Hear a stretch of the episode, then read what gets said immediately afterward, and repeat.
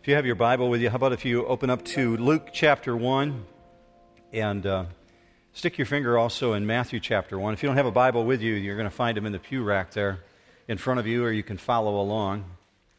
Last week we looked at Christmas through the eyes of uh, Romans chapter 9, and uh, then we transferred over to Luke chapter 1. So I wanted to pick up again at, at Luke chapter 1. Here's what we kind of talked about. You see on the screen that through Romans chapter 9, we understand that at one time, we all, if we were apart from Jesus Christ, were objects of God's wrath. We stood in a place where we had God's wrath upon us. But because of what Jesus did, we became objects of his mercy. But we went on to learn last week, as we saw through Mary and the activities that God did in her life in Luke chapter 1, that we also have the opportunities to become objects of his glory not just to stop at the point where we become objects of His mercy, where we got our, our ticket into heaven, but rather that God would continue to work through us because we could be objects of His glory. So here's my premise for this there are things that God's going to call you to, or things that He's already called you to, things that you've been gone through, or things you might be in the midst of right now that you have absolutely no answer for, and you can't understand what's going on. It feels like things are spiraling, perhaps out of control. And in the midst of that moment, you're trying to grasp what's going on, but the why factor is not always known. There are very clearly in our walk with God some circumstances in which He calls us to things that are beyond us. Here's an example for you. We think back to Mary last week in Luke chapter 1. She's told that she's found favor with God. God sent the angel, said to her, You have found favor with God. So, in that favor is the choosing, like we learned in Romans chapter 9. God chose us, but He chose Mary. But getting God's favor doesn't always necessarily equate to getting the assignment you want. Now, it's a wonderful thing that she got to bear the child of God, the Son of God but she's the teenage girl with plans of her own. She didn't know that God's intervention was going to take her down a whole new trail. Let me refresh you on this. Luke chapter 1 on the screen, verse 31. Here's the bombshell that was dropped on her. And behold, you will conceive in your womb and bear a son, and you shall name him Jesus. So Mary had a natural response. I'm a virgin. How could this possibly happen? You see that in, in verse 34? Mary said to the angel, How can this be since I'm a virgin? The angel responded in verse 37, there's nothing impossible with God. So Mary is an object of God's mercy, chosen by God for the opportunity to become an object of his glory and reflect what God wants to do. Uh, we would look this, at this in 2013 and say, that's not only cool for Mary, but how do I become an object of his glory? If I'm a person who walks with Jesus Christ, I'm a follower of Christ, I want that. I want, because there's purpose in that. Well, let's fast forward to Matthew chapter 1. I told you to stick your finger in there. And we understand that Mary's journey doesn't just include Mary. Somebody else has got to come along with Mary because her burden is going to impact other people. When God calls you and I to certain things, it affects the other people around us. In her case, specifically Joseph. So here's a little background for you. In the first century, when Joseph was living, typically young men and women would expect to live to about the age of 45. It was very unusual to live to the age of 50 and older. It was kind of rare. 45 was life expectancy in first century Israel, in part, that part of the Roman world. Now, Joseph is, has probably just finished apprentice school. He's apprenticed to become a carpenter. Well, we'll see that in just a moment. So let's pick up in Matthew chapter 1, and we're told a little bit about Joseph and Mary. It says this in verse 18 Now, the birth of Jesus Christ took place in this way. When his mother Mary had been betrothed to Joseph, before they came together, she was found to be with child from the Holy Spirit. And her husband Joseph, being a just, your Bible might say righteous, it means the same thing, being a just man and unwilling to put her to shame, resolved to divorce her quietly. Now, I understand from the Bible that Joseph is a construction worker, he's a craftsman.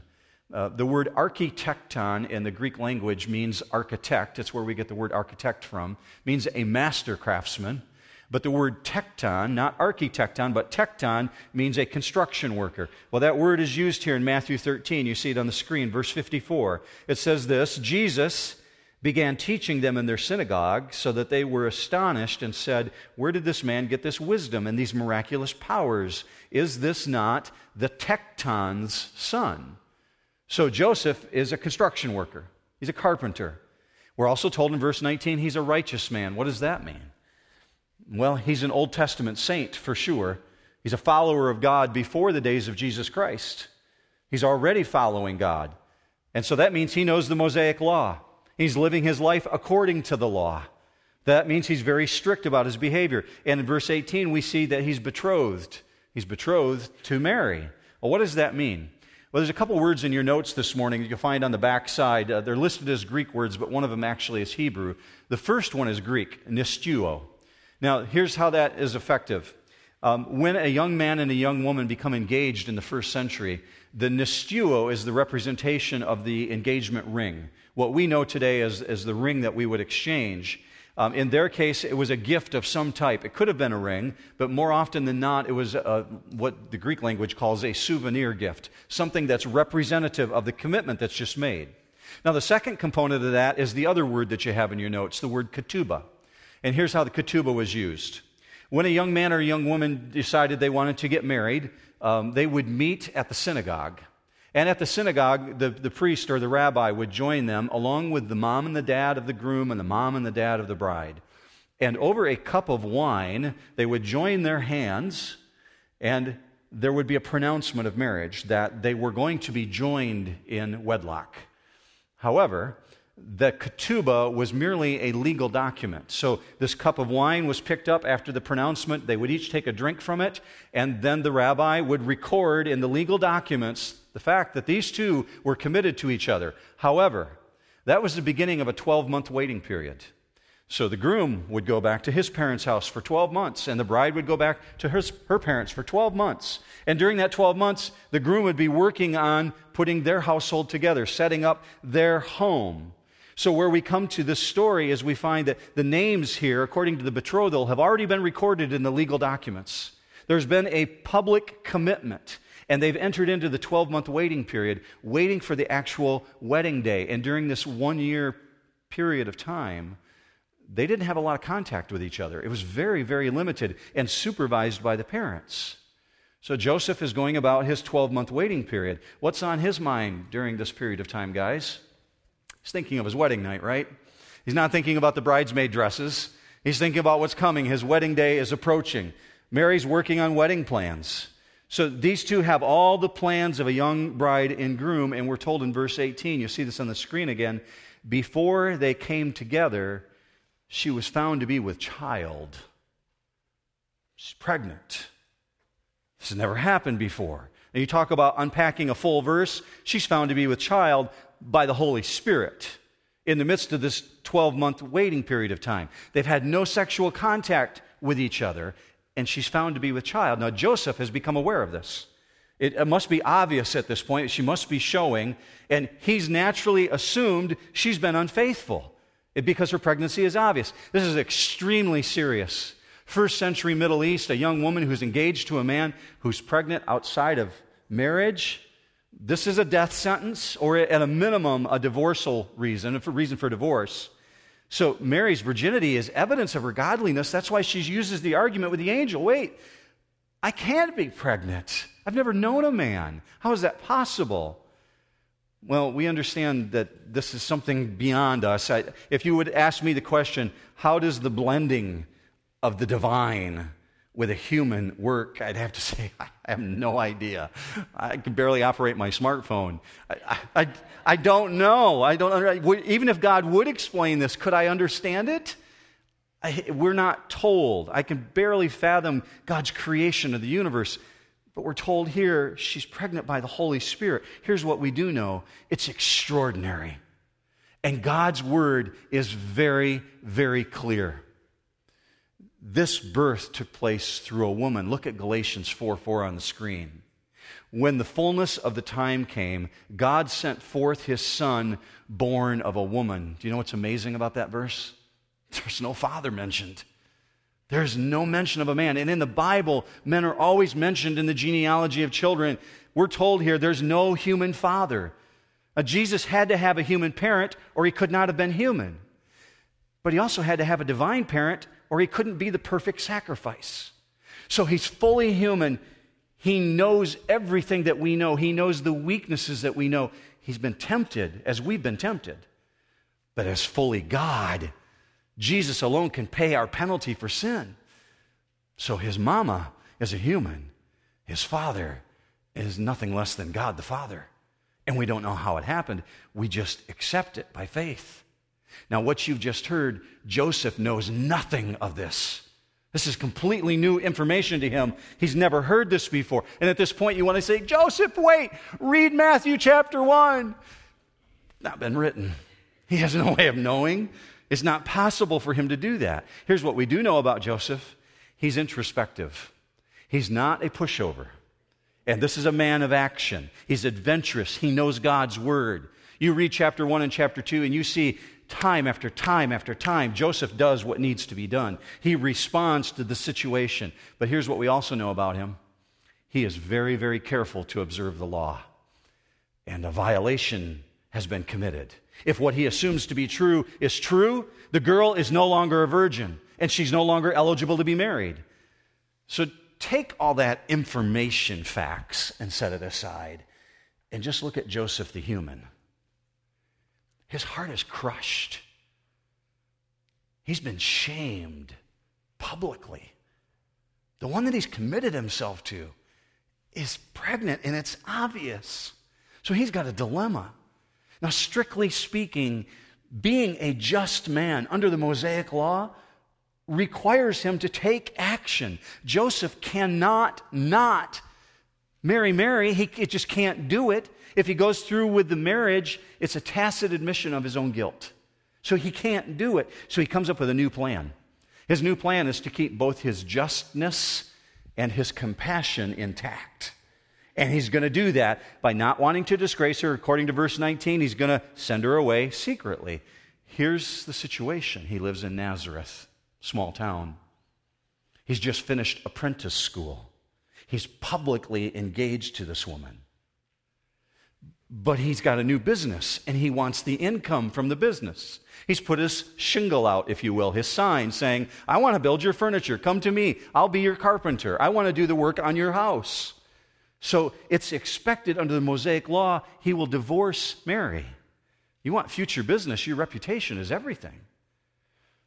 So Joseph's world is spiraling out of control. We come to verse 20 and we discover that because his world is spiraling and he can't grasp it in the moment, God draws him in to the mystery of the incarnation. Verse 20. It says, But as he considered these things, stop right there. If you have your Bible today and you don't mind writing in it, I would write, God knows my thoughts. Because right there we're told Joseph's thinking. It's spiraling around in his head. Nobody knows what he's thinking, but as he's considering these things, we're told, Behold, an angel of the Lord, verse 20, appeared to him in a dream, saying, Joseph, son of David, do not fear to take Mary as your wife, for that which is conceived in her is from the Holy Spirit. She will bear a son, and you shall call his name Jesus, for he will save his people from their sins. Now, let's take the 30,000 foot view. Let's take God's view instead of Joseph's view of this situation. You're looking down on this. Joseph is considering putting her away and divorcing her. His world is spiraling out of control. Let's take the heaven view now. God's on his throne. And in a moment, just that quick, God calls one of his messenger angels to his side and says, I want you to go and deliver a message to Joseph and explain this situation to him. So, in this flash of time, one of God's warriors steps through the fabric of time, is dispatched from the throne room, still effervescing with the Shekinah glory. And he comes to Joseph with this information. My take is this is probably Gabriel. We're not told right here specifically, but what we are told is that Gabriel is the angel who typically delivers information to the Jews. As a matter of fact, here's an example for you. This, this is when Gabriel is speaking to Zechariah. Luke 119, the angel answered and said to him, I am Gabriel, who stands in the presence of God, and I have been sent to speak to you. So we've got probably Gabriel effervescing with a Shekinah glory, coming to speak to Joseph. And in this heartbeat of a moment, we're told in verse 20, he calls him out and says, Joseph, son of David. Now, you may have never paid attention to that before. This is really significant. That means Jesus is going to be born through royal lineage. Here, here's how important this is. If someone came to me and said, Mark, son of your grandfather 28 times removed, that's essentially what he's saying when he's saying son of David. 14 generations. 14 generations ago, your great, great, great, great grandpappy, King David, walked the earth. You're in his lineage. Why is that important? Because we're told, according to the Bible, that Jesus would come through the messianic line through David. And he's reminding Joseph of who he is. It's a time of crisis in his life. And God says, I know who you are. I even know your ancestors. In verse 20, we're also told, do not be afraid to take Mary as your wife. In other words, Joseph, not only don't divorce her, take Mary and marry the girl. The, the child, therefore, will legally be the son of Joseph, legally the son of David, even though he's not the real son of Joseph, legally through the line, the son of David. That's very important because last week you saw that the angel said to Mary, Your son who will be born will inherit the throne of his great great great great great grandfather David. Look with me on the screen. Luke 132. He will be great and he will be called the son of the most high and the Lord God will give him the throne of his father David. How significant is that? Enough that God wants it repeated over and over and over again because his word has promised it. Let that register in your mind. So in verse 20, we're told the angel said to him, Don't be afraid. Now, in the past, if you've been here at New Hope, I've told you that this word afraid, fear, is Yahweh, to stand in awe of God. Well, in this case, that's not what it means. In this case, afraid is don't shrink away from doing something. Don't shrink away, Joseph, even though it's very hard. Don't shrink away from this. Now, according to Luke, Mary's told Jesus' name. But here, Joseph is not only told his name, He's told why. Do you look at that very closely? Verse 21 You shall call his name Jesus. Why? For he will save, meaning this child's got a destiny. Now, this verse, 21, you might want to circle it. This is what's known as a positional verse. And it focuses your thoughts perfectly onto why the story is even being told. So Joseph is being given this positional statement because in this moment he cannot grasp what's going on. You have this information today. Joseph didn't have this. In his 20 year old mind, he's hearing things no one has ever heard before. Jonah didn't know this. Noah didn't know this. Moses didn't know this. That Jesus was going to be born to this virgin in order to save his people from their sins. It was going to require this sacrifice. This is amazing information. Now, let's step back again because we're told that the angels only deliver the information that God tells them to deliver. This is not a fallen angel. This is Gabriel, probably an unfallen angel who communicates information that God has given him. And this unfallen being communicates very specific, and the Greek language picks it up really well. He says, He will save his people from their sins. He is emphatic in the Greek language, meaning he and no other. Meaning he and no one else is capable. Meaning he is the only one. So if you really drill down into this, when he says you are to name him Jesus, there's no options. It's an emphatic command from God. You are to name him Yeshua. Why? Because it means Yahweh saves. And the angel understands who this one is. For Joseph, completely new. No expectation that the Messiah would surrender his life. People didn't know that. Now, the angel's gone in this moment. We end with verse 22. The angel apparently departs, and what takes place next is just commentary. But here's what it says All this took place to fulfill what the Lord had spoken by the prophet. Behold, the virgin shall conceive and bear a son, and they shall call his name Emmanuel, which means God with us. Do you notice that he speaks of the words that are spoken not by the prophet, but as spoken by the Lord through the prophet? Because we know that the Bible is full of God activity, God's activity, God's actions that man has recorded. So here's a really basic truth being told you this morning, right there in verse 22. All these happenings, all these activities in the New Testament are the culminations and the completions of the fulfillment of the revelation of God. So here's the revealed fact that angel shares the virgin will conceive. How preposterous is that? Have you ever heard of anything of a pregnant virgin? It's only happened once. It's never going to happen again. God said, here's the most amazing information.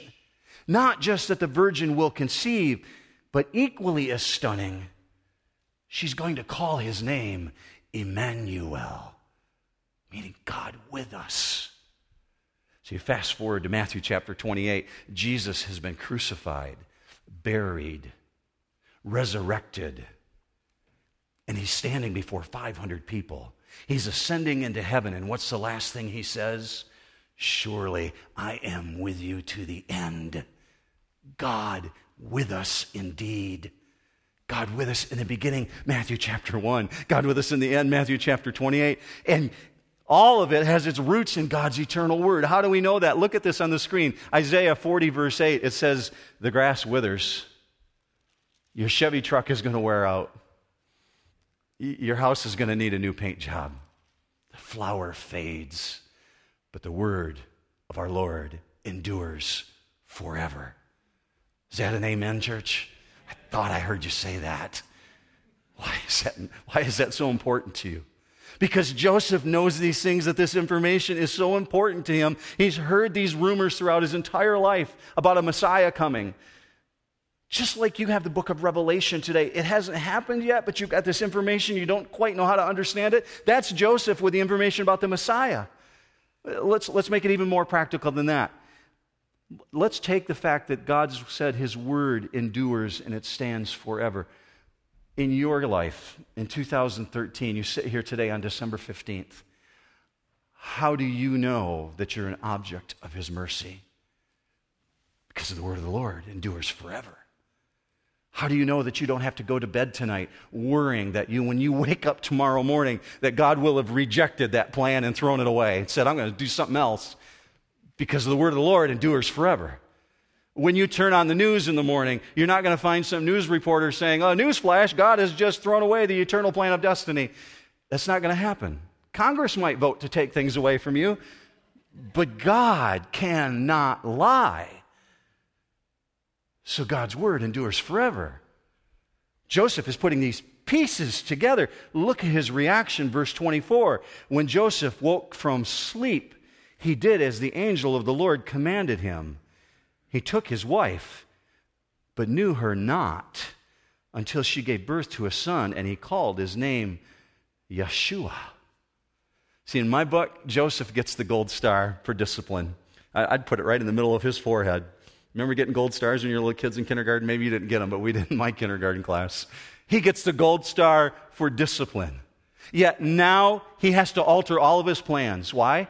Because he's an object of God's mercy, who's been given an opportunity to be an object of God's glory. Even though the circumstances are really, really hard, he's got to redirect his life plan. New course correction. But you know what you see here? He owns it. He totally owns it. It is absolutely inconceivable that God would ever entrust his one and only son to a man who is not fully committed to his family. And he's entrusted his one and only son to Mary and to Joseph. Why? Because Joseph owns it. You see him running to Egypt with Jesus to avoid the murder of the baby when Herod's trying to kill him. He's willing to relocate his entire household. This guy is all in. Yet, even one step further than that, we're told in verse 25, he kept his wife a virgin. See, that's how much he owns it.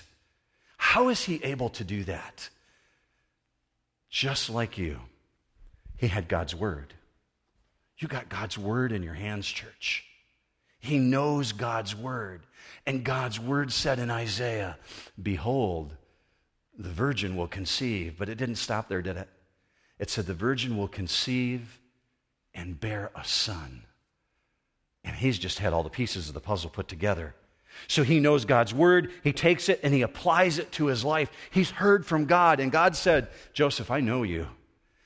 I even know your daddy. I know your daddy's daddy. And I know what you're thinking in your private moments. I know you're thinking of divorcing the girl. My word stands forever. Let me tell you what's really going on. That's what you see being fleshed out here in this story. So he's violating all the customs of his time, and he immediately takes Mary into his home. He's not waiting for the one year period. And he knows this, church. This is where I end. He knows there will be the old biddies at the well who will be gossiping, and they will be casting stones. There will be much gossip, there will be much misunderstanding. And yet, in the midst of that, he's willing to adapt to God's will for his life. Why? Because an object of his mercy has the opportunity to be an object of his glory. How cool is that? You're in the same place this morning.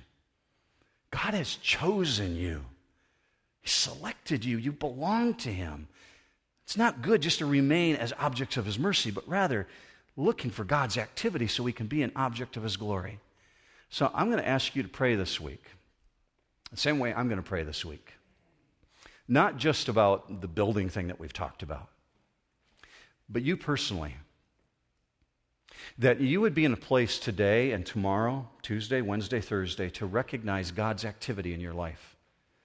And when you recognize God's activity, that you would respond to it. Because if God's brought activity into your life, it's because He wants to make you an object of His glory to expand His kingdom. Would you pray with me with that, that way? Would you agree with me in prayer over that? Let, let's pray together, church. Father, I thank you for truth that's revealed in your word, and, and we could read the Christmas story 50 times, and every time there's something new. So your word is truly alive, it's truly active, it's truly sharper than a two edged sword. Thank you, Father, for revealing truth. I pray for my brothers and sisters in Christ this morning.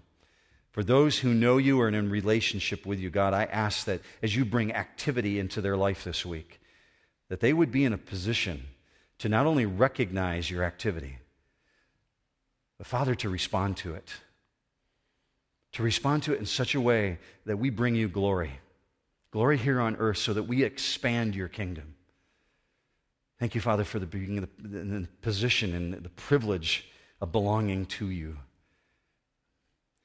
Father, drive these truths deep in our heart that your word remain. My words can disappear, Father, but your word remains. So as your Holy Spirit massages this in our thoughts this week, God, drive it deep. We ask this in Jesus' mighty name. Amen.